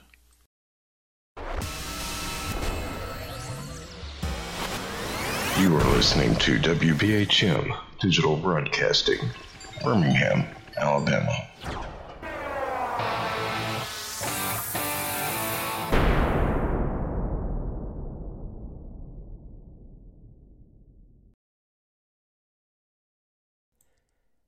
Welcome back to WBHM Digital Broadcasting. It is five minutes after the hour, and we are so pleased that you're here with us tonight. We are having a great conversation. I am Kat Hobson. I am your host of Paranormal Experienced, and I'm joined tonight by my friend Robin Terry, who I think is one of the best humans on the planet. And you know what? I'm pretty sure of it. So I'm glad to have him here. We have two chats open right now. The Spreaker chat's pretty active. The WBHM-DB.com chat is sitting out there too. And if you have any questions for Robin, you're welcome to post them in either chat. He will see them, or he'll hear them. He'll see them in one, and he'll hear them from the other from me. But this has been a great first hour. You've got to go back. If you missed any of the first hour, no fears. We are everywhere you want to be. We're on iHeartRadio. We are on Apple Podcasts and iTunes. We're on Spotify, we're on Castbox. We're on YouTube. We're everywhere. And you can just go and catch up with us. So, Robin, welcome back. I'm so glad you're here. Well, thanks for having me again tonight. I appreciate it. We can we've got through the first hour, so that's a good point. hey, it is all good. So, and we got to let Sherry know, you know, Sherry is somebody that I think, if she had time and the inclination, would be a great radio host, a great interviewer. Because anything that I've got written down to ask, she always puts in chat before I ever get there. And she's curious and she's vivacious and she's really, really interested in the paranormal. She investigates a lot. So she loves learning too. And so does everyone else. But she just kind of pops right out there with questions, and I love that. So thanks, Sherry. You're definitely a, great, great person to have in a chat room, and I love you because we know each other. So, you know, she is. She actually said that she um she'd rather do hunts with the lights on too. If the spirits are there, they'll talk no matter what. So, she's right. She wanted to know because I don't know. Why do you have the original Mystery Machine? And how did that come about? And what led you to it? That's uh, that was kind of a an interesting morning. I've uh, I got a friend of mine who was really into the uh, Velma and Daphne that type of stuff, and and so we were talking, and she's like, I have a uh, a 61 Corvair van, and she's like, you should paint it look like the Mystery Machine. I'm like, the mystery machine was not a window van. I'm not painting my van look like a mystery machine. And uh, she, well, then paint your, paint, paint your bus. I'm like, no, it's even worse. I'm not painting my bus. And so I was looking around one time on eBay. She was bugging me all the time. So I was looking for a diecast uh, car mystery machine. I couldn't find any large ones. I could find all the little ones, but I couldn't find large ones. So I finally thought, well, I'll just kind of Google the, the highest price one and see what's there. And so I did and this the picture came up as the mystery machine and I started looking at it. I'm like, oh, it's kind of cool. And uh, so I started paying attention to it and looking at it. And, and I kind of play with old cars anyway because that's my that's my business. And so I, I looked at it and I'm like, you know, this is this is pretty cool. And you know, the guy didn't want a lot of money for it. And so I, I went and looked at the thing and I'm like, I said, you know, it doesn't even say if it runs. I mean, the listing was pathetic. And uh, so I, I sent the guy a message. I said, hey, can I can I give you a call? I want to talk to you about this. And he said, yeah. He said, just call me tomorrow morning and at this time, at this number. I'm like, all right. Well, I was on call with the ambulance that the next morning, and uh, naturally we get a call out, and so I end up getting back to the office about an hour later than I than I was supposed to call him. So uh, I'm going to call him anyway. So I called him and we were on the phone and I told him what I was doing and he said uh, as we were talking about it, I was asking questions and he said he's like, "Oh, did you decide to buy it?" I'm like, "Well, I haven't decided yet, but I'm kind of leaning that way." And he's like, "Oh, because he said somebody just hit to buy it now on eBay," and I'm like, "No," I said, "It ended last night." He's like, "Well, I restarted." I'm like, "Are you kidding me?" And he's like, "No," he said, "But he's like, I don't know if it's legit or not." And I said, "Well, I kind of wanted to buy it," and he's like, "Well, what are you going to do with it?" And I told him, I said, "I want to do." I said, I do paranormal investigations, and I said, it'd be kind of cool to have it for that at times. And I said, I also do things to help uh, charities. And we did a lot of stuff at St. Jude Children's Research Hospital at the time. And I said, so I do a lot of stuff to help children charities. And I said, so I'm going to use it for that. And he said, well, I'd rather sell it to you than sell it to this person. And he said, but I don't know how to get out of their bid. I said, oh, well, here, click here, click here. I was telling him, walking through how to cancel somebody's bid on eBay. so he said, now you're going to buy this, right? And I said, yeah, I'm going to buy it. So so actually, right before that, my wife had walked in. and She's like, "What are you doing?" And I said, "Just looking at a band." And she's like, "Oh, that's kind of cool." The mystery machine. I said, "Yeah, it's it's, it's owned by Hanna Barbera Studios too." So, so she's like, "Yeah, okay, that's fine." So we ended up buying it. And I, when I talking to the guy, I asked him. I said, "So you're telling me this was owned by the studio?" And he bought it from Volo Car Museum out of Chicago that sells a lot of uh, a lot of nostalgia type vehicles and just old vehicles and things like that. But um, he had the paperwork where the the studio owned it. They used to they, all the stuff they had that shows they worked on it out there, and um, and then when I got it, it had some dash plaques from George Barris uh, out of out of uh, California. And and for those that aren't familiar with the name George Barris, George did the uh, Ecto One, uh, Beverly Hillbillies car, um, just about any iconic car that was back at that time. The Batmobile was the one that probably the most expensive one he ever did. Oh, wow. uh, the Batmobile and all. So he did all these cars. Well, it was wrecked out in Hollywood, and they took it to his shop and had him work on it. So, which was which was kind of cool to know that it was in his shop anyway. So, so we've got it, and I bought it, had it shipped over here, and um, you know we just we've just taken it out. We're doing stuff with. Uh, um, the uh, St. Jude Children's Research Hospital. And then we, I kind of switched gears and started working with Mike Couch on things, and, and did everything with uh, Lost Limbs Foundation now. So uh, it helps amputee children. So that's what we, that's what we do with it. And I take it around to different events and do some things to try and raise money to help help children's charities. I think that's fantastic. And I think it's amazing that you actually found the original Mystery Machine. I mean, that is one of the coolest stories that I've ever heard. The fact that you drive it is even cooler.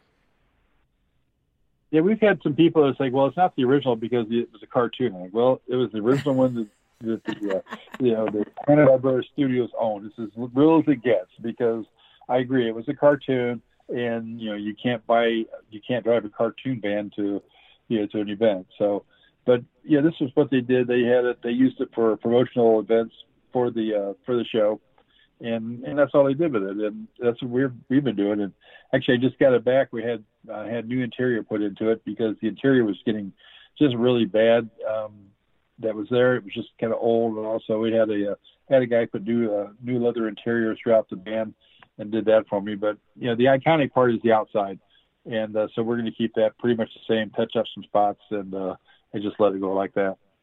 Well, you know, that's Hollywood magic that that is the real cartoon Mystery Machine fan. I mean, Hollywood can make anything. make anything look real.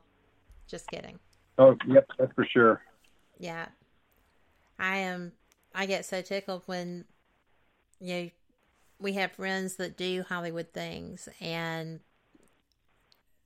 when you hear the actual what really happened and how it got the result that you saw is I'm always fascinated by that. I think film filming is fascinating. And you know the stuff that the booths put out I don't do horror movies. I am I'm not scared. I'm an empath and I'm a sensitive and they drive me crazy. I I just can't. And I have friends that are monsters in movies. and I'm just like, nope, not watching those either. I'm sure you're very good at your work, but thank you. So I am just always so impressed. I have because Christopher told me that I needed to watch, um, I believe it was Soul Catchers, and I could watch some of that. But their work is so good. The videography is amazing. The Klinge brothers are amazing. Um, and the shows that I'm watching now, and I was on one recently, but the the cameras are the filming. The cameras are just astounding with what the what clarity they have. It's just like, and I've noticed in the last year or two that that's been a difference. So technology is wonderful. Yeah, the, the 4K cameras really work nice. In fact, yeah, we uh, I did some stuff with the Booth brothers out at St. Albans, and I have a drone that has 4K camera, and and they've actually used some of my footage that I shot out there on uh, the newest one that they're working on.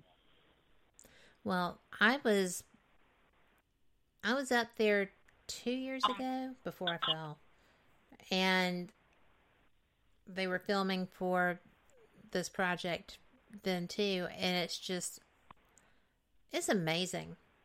They do such good work that it just flips my mind. I did not know that you could do that drone. Do you have to be FAA clear, cleared to do what you do?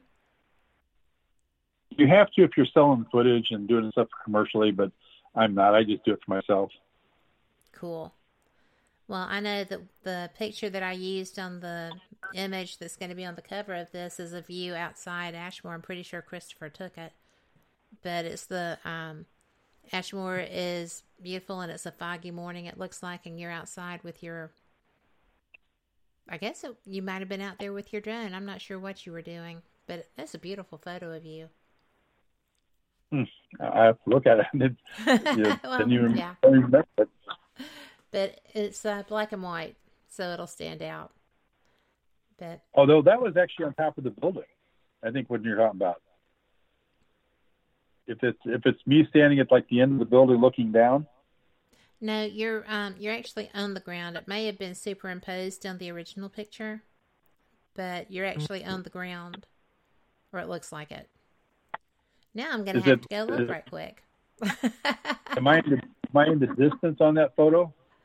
You are in the forefront. Okay. Um,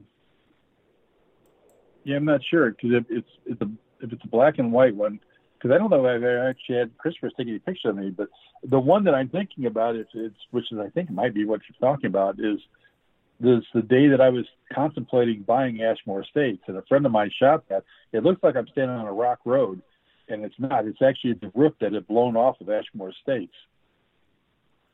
Really? Oh wow! Yep, that's the.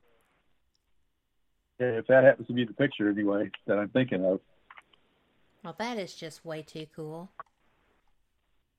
But yeah, in fact, the, the girl that shot that uh, calls it contemplation because I was standing on there uh, hmm up there looking and thinking and uh, looking at a couple things and looking up some stuff to uh, to decide if I wanted to buy the building or not. When did you buy that? Um, actually, it was May third of 2014. Wow. And it has really done a lot of good for a lot of people. Did you anticipate Yeah, it was a. Uh, um, no, actually, that all kind of came about because of the haunted house thing that we had here. Uh, The guy that that owned it, he'd called me one day and was understood that I had a bunch of props for sale, and I said, "Yeah, I do." And he said, "Well, I'd like to look at them." So he uh, he came over to take a look at everything and um, picked out a bunch of stuff. And while we were talking, and I said, "So what are you going to do?" And uh, he said, "Well, he said I'm uh, I'm going to build a haunted house in, in Indiana." And I said, "Oh, okay." And uh, so I mentioned to him. I said, "That's cool." He said, "Well, he said I have one now." He said, "But I'm going to sell it." I said, "Which one do you have now?" And he said, "Ashmore Estates." And I'm like, "Oh." I said, "What are you going to do with the place?" And he's like, "Well, we're just going to sell it, and because I'm not going to do a haunted house anymore." So I I asked him. I said, "You know, I'd love to come over and take a look at it." I said, "I might be interested." So we flew over there on a uh, the month before in April. I think it was Easter, uh, the the Saturday before Easter, and walked in, looked around the place and everything, and you'd had to see this place. It was most people in their right mind would have never even thought about buying it, and uh, because it was in such poor condition of the building itself. Inside looked like somebody came through and vandalized it, and uh, over and over and over times. And but I walked out and I thought, you know, there was something about the building. In fact, I always tell people that when I was on the second floor of the location that day, there was almost like there were people asking me to help their building, not so much helping oh. them, but helping their building. And so decided to go ahead and do it because I, I live two hours away from there, so it's not like it's really close to me. And so I decided to buy it and did, and just uh, you know cleaned it up and started doing all the work on it. That is so neat. Well, we are about to have to take a break, believe it or not, but we will be right back after this, and y'all come back too. You're listening to WBHM Digital Broadcasting, the best in paranormal talk, only on Paranormal Experience Radio, broadcasting live out of Birmingham, Alabama.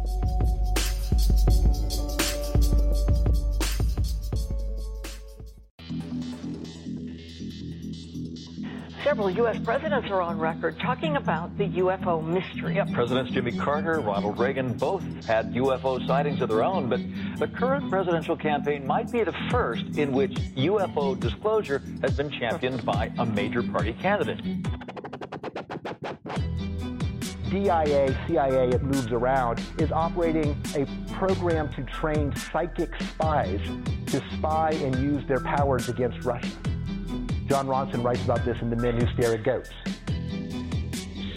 The first known sighting of a ghost took place right after Abraham Lincoln was assassinated uh, in the late 1860s during the administration of Ulysses Grant.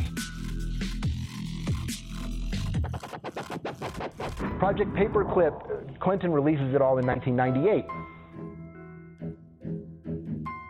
Possibly the unequal cooling of its surface. I say, do you still think it's a meteor, Professor?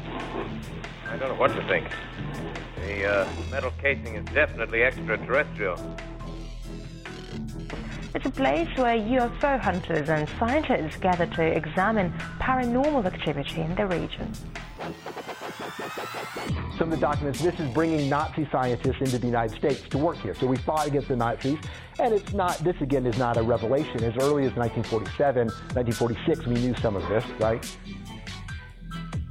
On the paranormal, will we see U.S. President Barack Obama's foreign policy go intergalactic in a quest for gold stolen by aliens? We'll tell you at least how the White House responded to claims the chief executive has been teleporting to Mars. But let's get to today's Capitol account. UFOs, hauntings, psychic abilities conspiracy, ESP, cryptozoology.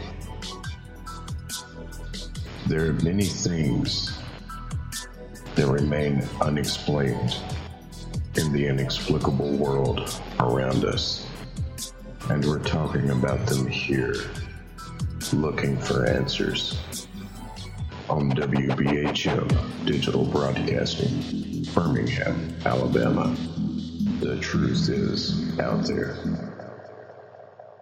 Thank you for listening to WBHM Digital Broadcasting out of Birmingham, Alabama. The time is 23 minutes after the hour. Welcome back to Paranormal Experienced. I'm Kat Hobson, your host, with my guest, Robin Terry. And we have been having some fantastic conversations all the way through this show, and they're fascinating and kind of fun.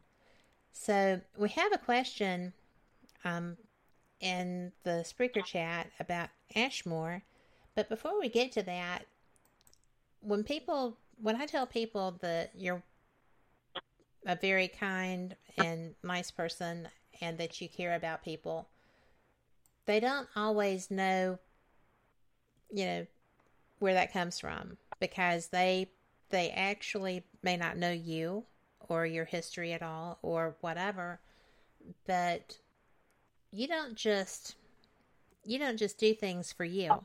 You do things for other people too to help people that that need that. And kind of you walk the motto that I try to live by too which is you know be the change you want to see. And helping those whose life isn't always great. So you did that with Mike Couch and the Lost Limbs Foundation and you had said that you know people want to know how to do that themselves and things of that nature. Would you like to discuss that or just just tell us about it? Sure. Yeah, I'm glad to. Uh, we uh, I talked to Mike before, and, and I've always, you know, I mean, I'm I'll be 64 this year and later this year, and uh, I had some heart problems, and you know, I wanted to make sure that I was able to do something to help help the charity out down the road.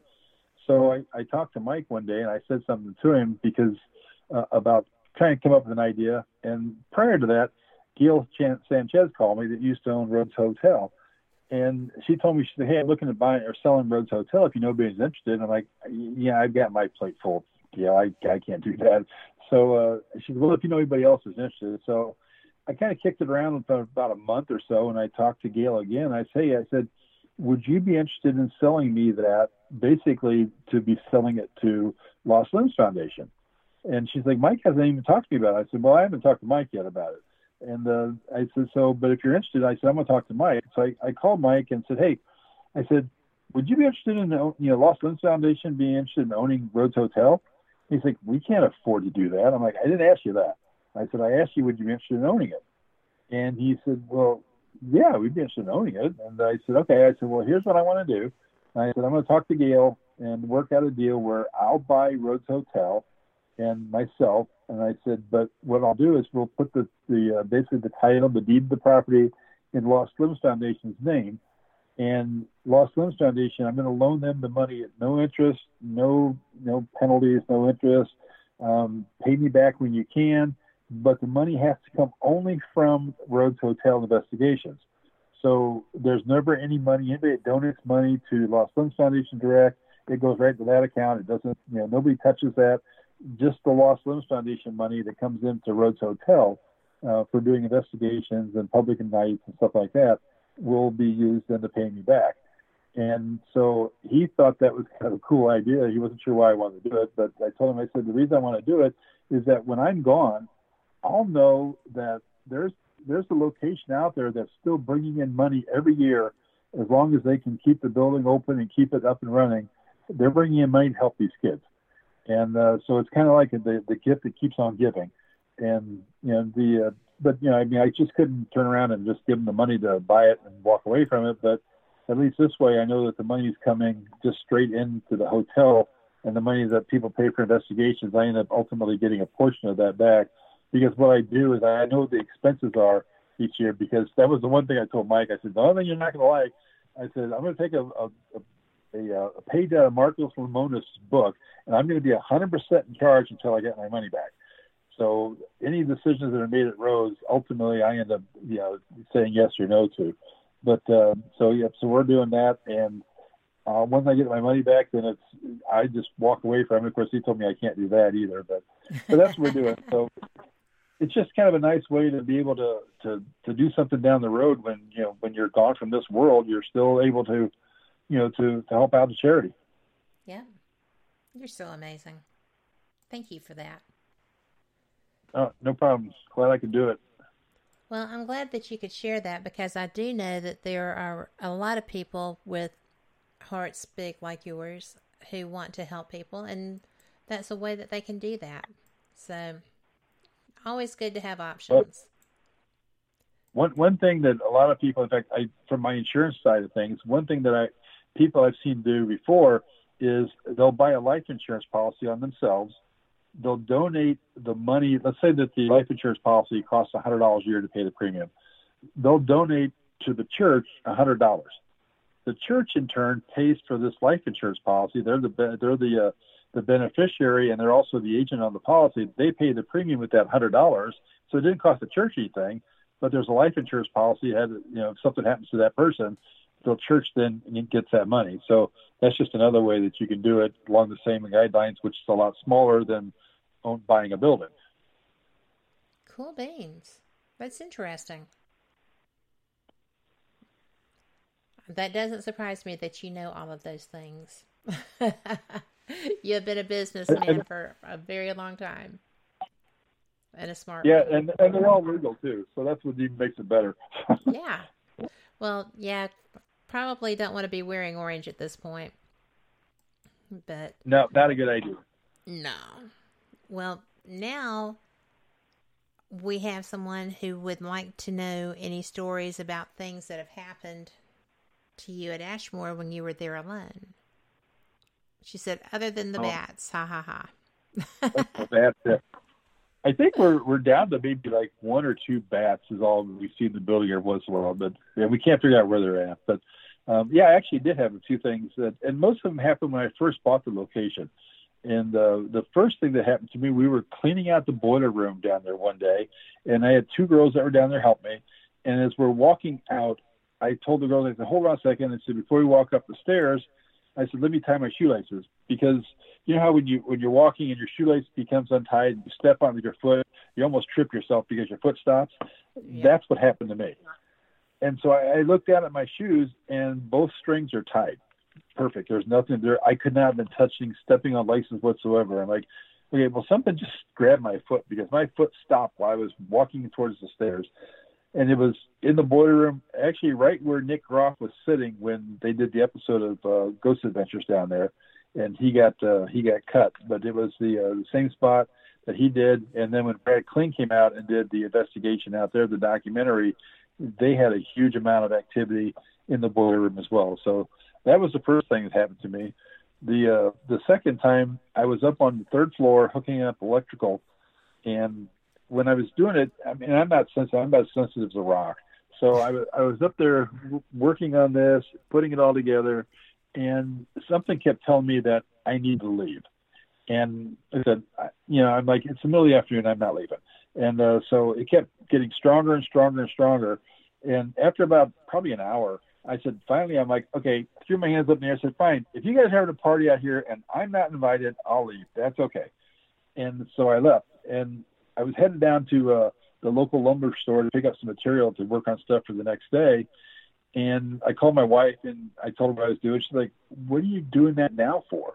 And she, because I usually go go down there about seven or eight o'clock at night and pick stuff up. That way I can get a, you know, ten to twelve hours working during the day. And I said, "Well, there's something in the building that just didn't want me there."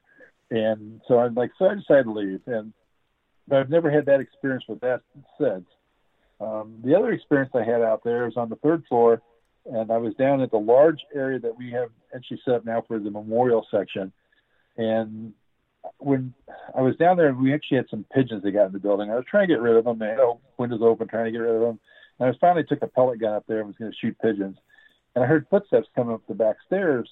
And then I heard a voice say, he's up shooting pigeons. So I walked over to the stairs and looking down, and there was nobody on the stairway. And the door down below there was locked, but there was a guy sitting at the front steps. So I went out to the front steps. I'm like, hey, Dave. I said, were you just at the back stairs? I said, who are you talking to? He said, I wasn't in the building at all. He said, I've been sitting out here since you were going to shoot the pellet gun. I figured I want to make sure nobody came in the building. I said, no, you were in the back stairs because I heard you come up the stairs and talk about me shooting pigeons. He's like, nope, haven't moved. So I was like, okay, well, they know I'm not shooting pigeons because they just said that. So, um, but yeah, and those were all during the day, and things happen there, and it's just, you know, it's I don't I don't go out and post that stuff, uh, put it out there on Facebook or anything like that because as the venue owner, I think sometimes people post so much about their location that you start wondering if what they're telling is the truth. So I don't post anything that happens to me at all. If people ask, I'll tell you, but I don't I don't do it just oh my god this happened to me today and tell everybody that's what, what happened. Well, I agree with you because that's one of the reasons when I have experiences at a public location, I try to tell people about it so that they can you know know know what to anticipate or experience and like I'm real open and honest about where I've had experiences where I have you know had quieter days or investigations and stuff like that. But pretty much I've been fortunate. I've only had a couple of them that were completely, you know, snoozeville. and it was not at your place. I was I was so impressed because I was there with two of my friends, and we had come up for the Muslims Foundation event, and that was a trek, well worth it, well worth it. But coming from Alabama to there was just a little bit of a drive. When we got there, it was so interesting because yeah, I knew most of the people there, and I had a had a good time with the pre-investigation thing. When we started investigating, I had just gotten over at um, the Gettysburg Ghost Exchange before I left Gettysburg. Uh, uh, oh, what is that called? It's the it's a little like baby REM pod, but instead of things going up, it has like little sticks that poke out and light up around it. Puck. Oh, it might, yeah. But anyway, I lost. Yeah, yep. I'd never used it because it was you know new to me. Well, I set it down on the ground and I said, I mean, I wasn't even set up yet, but I put it, I turned it on and put it on the ground and I said, this is something that I got new. If you want to check it out, I don't know what to do with this. So I guess you're the guinea pig. I don't know. I don't know what I said, but something like that. And it was in that over the front door, the first room on the left, upstairs. And it was so cool because it was like somebody did like a, a slow walk halfway around it and it lit up. And I was just excited that it was lighting up, right? I was just like, woo. But it was it was really a good experience. Of course, someone else filmed it because I did not have anything else set up because I just let you know turned it in and threw it on the floor. But there was stuff all over your location. It, yeah, we have a lot of people that have experiences outside too, and a lot of people don't investigate the grounds, but that happens out there, and you know, there's all kinds of stuff that happens around the outside of the area because when the building was there, they had there was like almost like 25 buildings around the property, so there was people coming in and out of those other buildings all the time, but they're just it's probably uh, it's probably residual, but at the same time, there's it's still active out there on the grounds. Well, I didn't go out there to do anything because I was not really dressed appropriate for the weather. It had been oh so nice and toasty.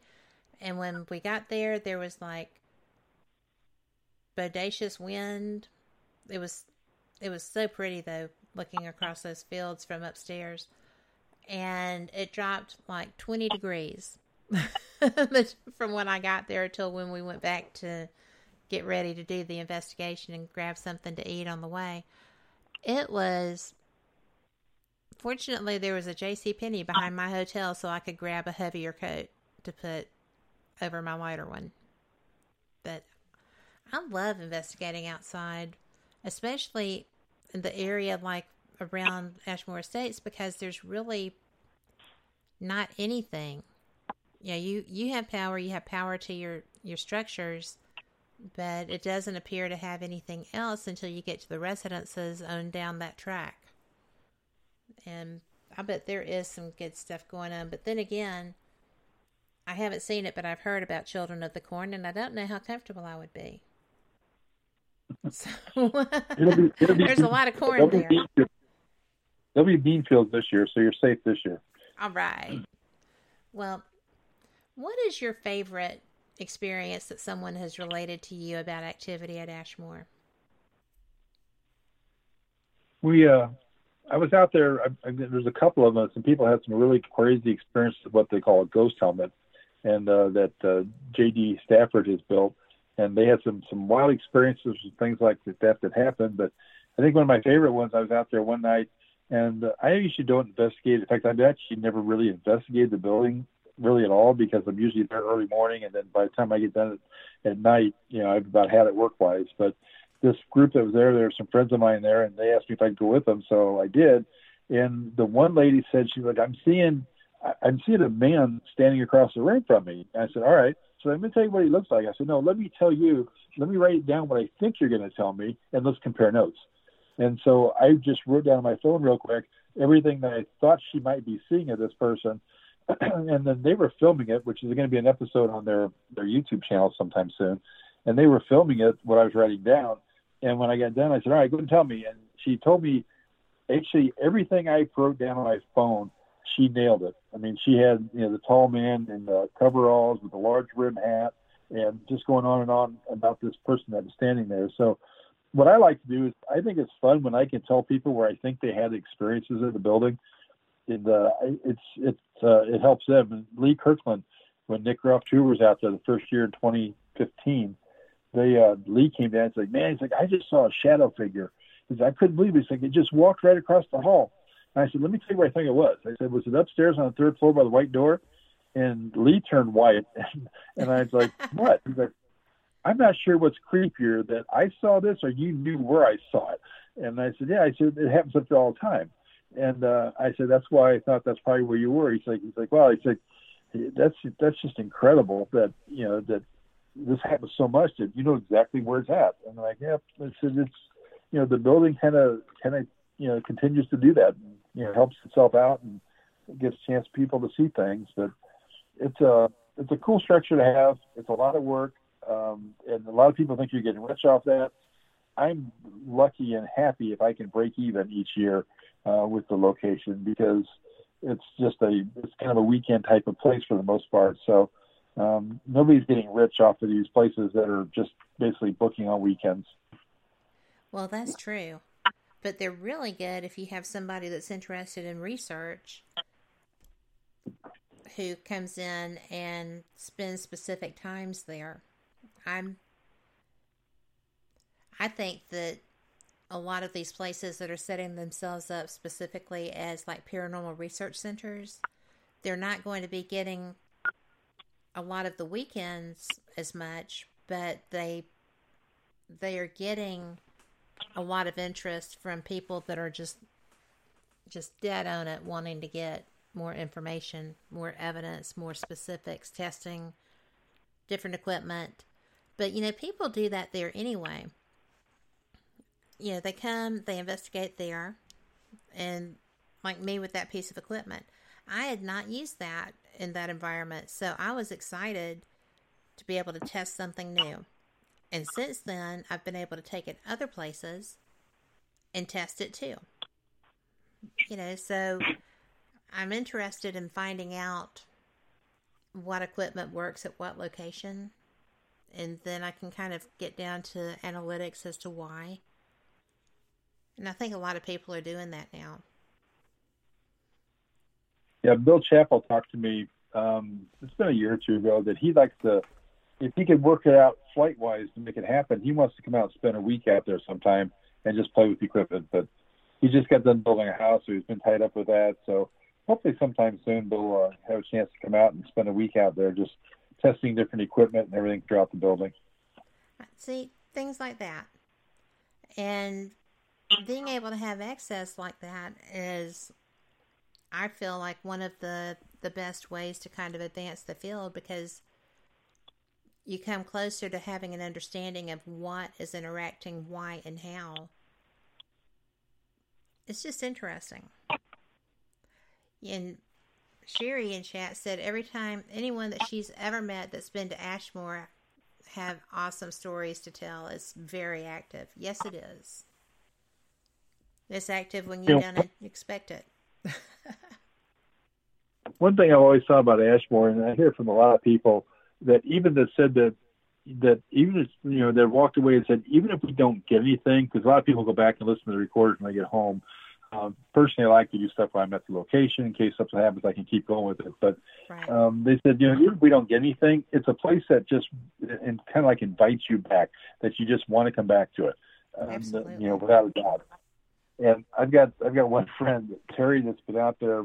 You know, she comes out there eight nine times a year, and uh, to different stuff that's going on. So she, uh, in fact, somebody said something the other day. It's like, what's the first thing you're going to do when you know when this whole thing breaks loose? And she's like, head to Ashmore.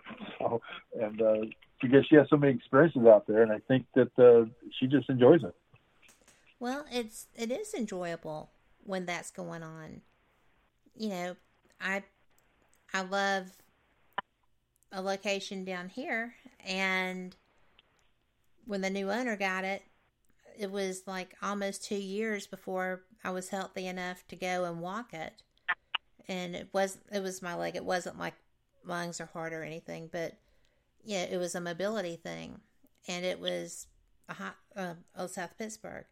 There was no way I could get in there. They were doing cleanup and doing all this stuff, you know, and I couldn't even volunteer to help. I was sitting at home going stir crazy. I would be like that with your location if it were closer and someplace that I could just zip up the road to. I love your place. I do need to let people know you are listening to WBHM Digital Broadcasting out of Birmingham, Alabama, and consider this our break. So, when you first bought it and you were holding your first event there, what was your first event? Oh, um, other than the public things we did, I guess probably Nick Groff tour came out in April of 2015. I think that was his first year they were there, and um, yeah, that was probably the first major event we did. We did some other things, but that was like the first one that's uh, of a major event. And it was fun when Nick came. To, in fact, he was with Chad Lindberg that day, and uh, and then actually, yeah, the uh, Greg and Dana Newkirk were with him also, but when uh, Nick walks in the building, we were on the third floor, we walking through there, and Nick's like, "Okay, how do you get to the next floor up?" I said, well, "This is it." I said, "We've already been. This is the third floor." He's like, "No," he said. He said when we filmed Ghost Adventures out here a few years ago, he's like, "You couldn't even see in the rooms up here." And I said, "Yeah." I said, "I cleaned it all out." And he's like, "Wow." He's like, "He's like, I've never seen all this space." And uh, so I think that was one thing that, in fact, I told him. I said, I think it's probably it's probably not as creepy as it was when you were here. He's like, no, it's creepier because now everything's open, and there's anything that happens now is that there's no you know imagination that something you know something happened back there, somebody faked something or anything. He said it's uh you can definitely it's a creepier vibe now since it's all open that you can see everything than it was before when they were there. But the only thing they could do is investigate the hallway because every room was full of junk. Right. So, and see, that's interesting to me because I've only seen it cleaned out. I. I, think on my Facebook page, yeah the, yeah, the Facebook page, we've got a bunch of pictures there that that you can see with the with the rooms full of stuff. But we filled up almost five dumpsters worth of stuff that we took out and threw away. Yeah, you told me that, and I have seen the pictures, but yeah, my experience of it is big, open, especially that one room where um, Chris and Rachel were set up. It is it is just very airy and spacious. And he's right because you know if it is all cluttered up then you hear something and you can brush it off to oh well something shifted or whatever. And you know my poor husband does not do this. And we're sitting in the living room and you know something clinked or whatever. He said i think somebody wants you and I'm like, no, I'm sure that was just something settling in the sink, you know. But um, he's so funny. But Ash Bash, that's what I went to. I went to Ash Bash. Okay, that was um, we, we had a couple. Yeah, we did the we did it then, and uh, we had the birthday party in 2016, mm-hmm. and um, and then we did uh, we did Ash Bash last year, and we're, uh, we're kind of scheduled with it this year. Um, I'm still toying with that, whether I'm going to do it or not do it. I know it's not till October, but at the same time, um, I'd rather people were safe than do an event like that. Well, and people appreciate that too. You know, it's so trying right now because you don't know what to anticipate. You know, the I think that things are getting in a little bit of a rush to get open I understand the need for income for people because that was a great big ball somebody was trying to take to the hoop and it was tough to get in there. They missed a little bit. But um but at least they're in there pitching. Boy, those were three different sports all thrown into one comment. That's a gift. But um you know, if you have something up there and you're confident in it and I can talk the hubster into it, I will be there supporting you because I think that I think that that's something that as a community we need to do too because y'all are going without investigations, y'all are going without really being able to do anything with your locations. You can't even have somebody, you know, just coming in off the cuff. So, and all of y'all are, are feeling that pain.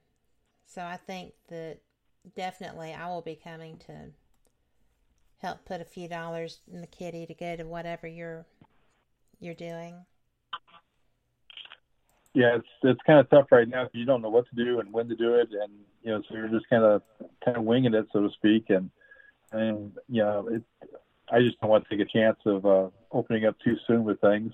You know, but at the same time, we need to open it up just to uh, you know because if we don't, it's going to be tough to it's tough to pay the bills each year. Fortunately, I don't I don't depend on the income from Ashmore Estates. I just leave it in the account to take care of things. With like the roof I got to replace that we had a bunch of damage done to it for the windstorm a couple weeks ago, and uh, actually the night that we were talking. So uh, got to take care of that and uh, and a few other things. But uh, we're just we're just kind of wait and see how it goes and see what we can do. Yeah, and you know I really do think that people have done fairly well. I know that some people are antsy, and I know that a lot of times, you know, you just kind of watch Facebook or watch whatever news source. I'm trying not to watch news sources, but um, you know, you just shake your head and go, "Oh my God, some people's children." This is unbelievable. That I've been saying that for a few years now.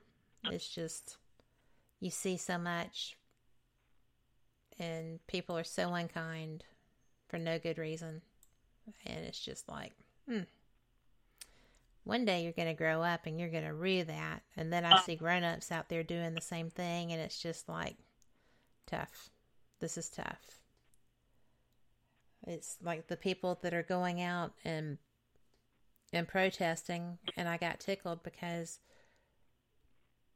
I wasn't tickled about the situation. I was tickled because two days after they protested, well, I guess today makes a week, and they have all these sick people, and I'm like, well, then they had to have been exposed before they went because the gestation period.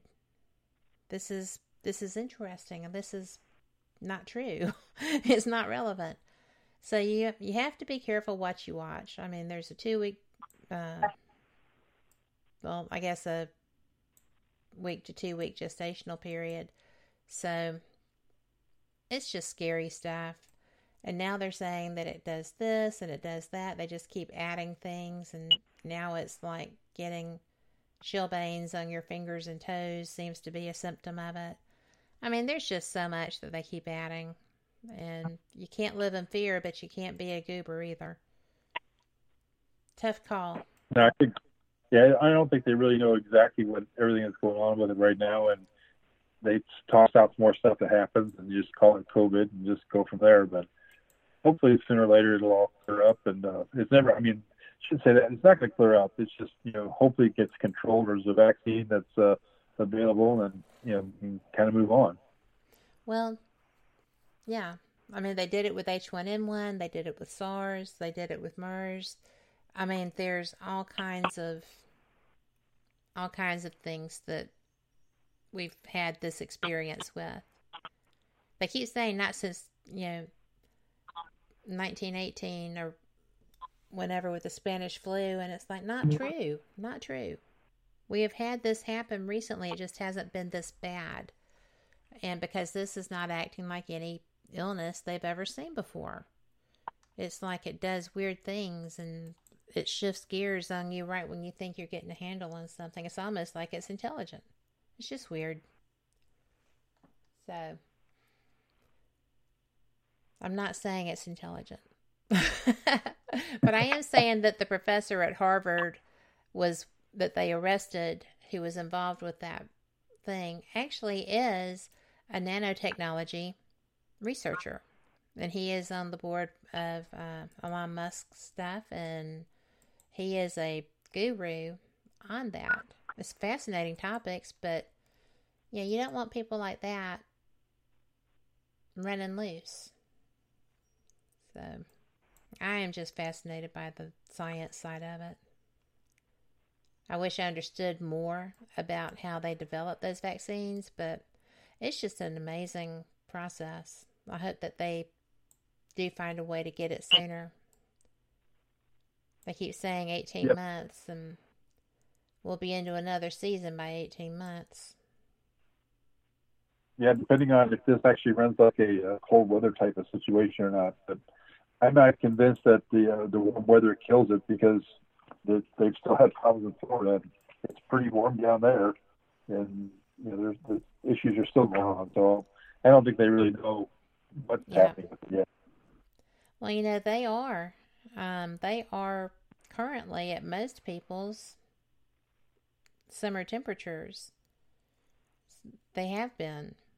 And I'm not hearing a lot of explanation for that either. But I still hope. I still hope that that's going to make a difference. You got to hope. Yeah. I mean, it's, it's going to get warmer, so you just hope that it, you know that it wipes it out. That's the best thing that can happen. Well, and you know, the good thing with that is people will be outside, they'll be running around, they'll be healthier because they're moving outside, and you know, all the things that make you feel better happen when it's warmer. For me. yeah, it's, it's not why that yeah, that's why that flu virus is so so prevalent in the winters because everybody's inside. You're cooped up inside mm-hmm. for the most part, and those germs just stay there, and you know you don't you're out getting rid of things, and uh, yep, that's that's why that winter months are so particular with the flu. Well, this was the first time I've ever had it. I do not have any intention of rushing to do that again. I'm done. One and done, if I'm lucky. So, what would you like to leave people knowing about you? Oh, um, just that I'm kind of a, a, person that tries to do what I can to help uh, to help different charities or you know others that uh, that need it when we can, and you know we're just trying to try and make things better. I love that because you actually do it. You know, you don't just try; you actually you actually do it. And thank you for that because from as somebody looking out and you know people will be coming there. You know hopefully people who've never been there will come as a result of this interview and others that you do. And you know when they know what you're about i think that it would be they'll look forward to getting to know you and talk with you and you know participate in things that you're doing which will only help more people. I'm glad you were here. Yeah, I think yeah, we we try to. I mean, it's you know, you try to do what you can. I get really discouraged when I see people post stuff on our Facebook page, something like that, that you know they were greedy, charging them out there, and it's like really, like you know, who do you think has to pay for all these bills and take care of it? And and then when we take the money and we're donating so much of it to charity and all anyway that we're doing, it's like you know, they just don't understand it. They just, you know, just come out and they're keyboard warriors, and they don't even worry about them anymore. It's just, it's just, uh, it just frustrates you after what sometimes when you see it stuff going on. Well, it does, and you know, I'm hoping that coming out of this, maybe as a country, we'll have more of a sense of community.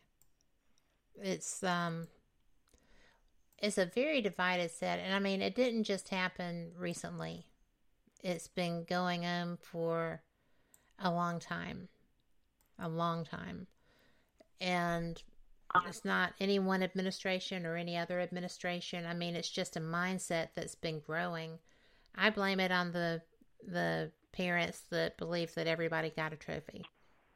so it's okay to you know be different and not have a mindset and to be able to be proud of something that you've earned and done and be, you know, be acknowledged for that. So, I, I was not raised by those parents, and I really was upset about that. but I I just appreciate you. I appreciate you coming. I appreciate your patience when everything went loop de loop two weeks ago. And it appears that, you know, knock wood, we're going to get through this one. Lots of sage. yeah, it sounds like it anyway, so that's a good thing. Yeah. But, well, y'all, we are just about out of time. Um, I do want to let you know that I am going to be just having a fantastic week. I hope y'all do too. Um, please keep everyone who is fighting for their lives in your prayers, and especially keep the people who are trying to keep them alive in your prayers because I have friends in nursing and doctors too, and you know, X-ray technicians and respiratory therapists, and man, this is killing them. It's killing them because they cannot. They're geared toward healing, and when this stuff goes south, it goes quickly. And I can't imagine being that person. And I, I just want to say a special thank you. We may have spoke too soon. At least I'm not getting the, the vocal voices coming through really weird now. Oh, really? That's okay. But we are we are going to go. But thank you everyone. Thank you Robin for being here again.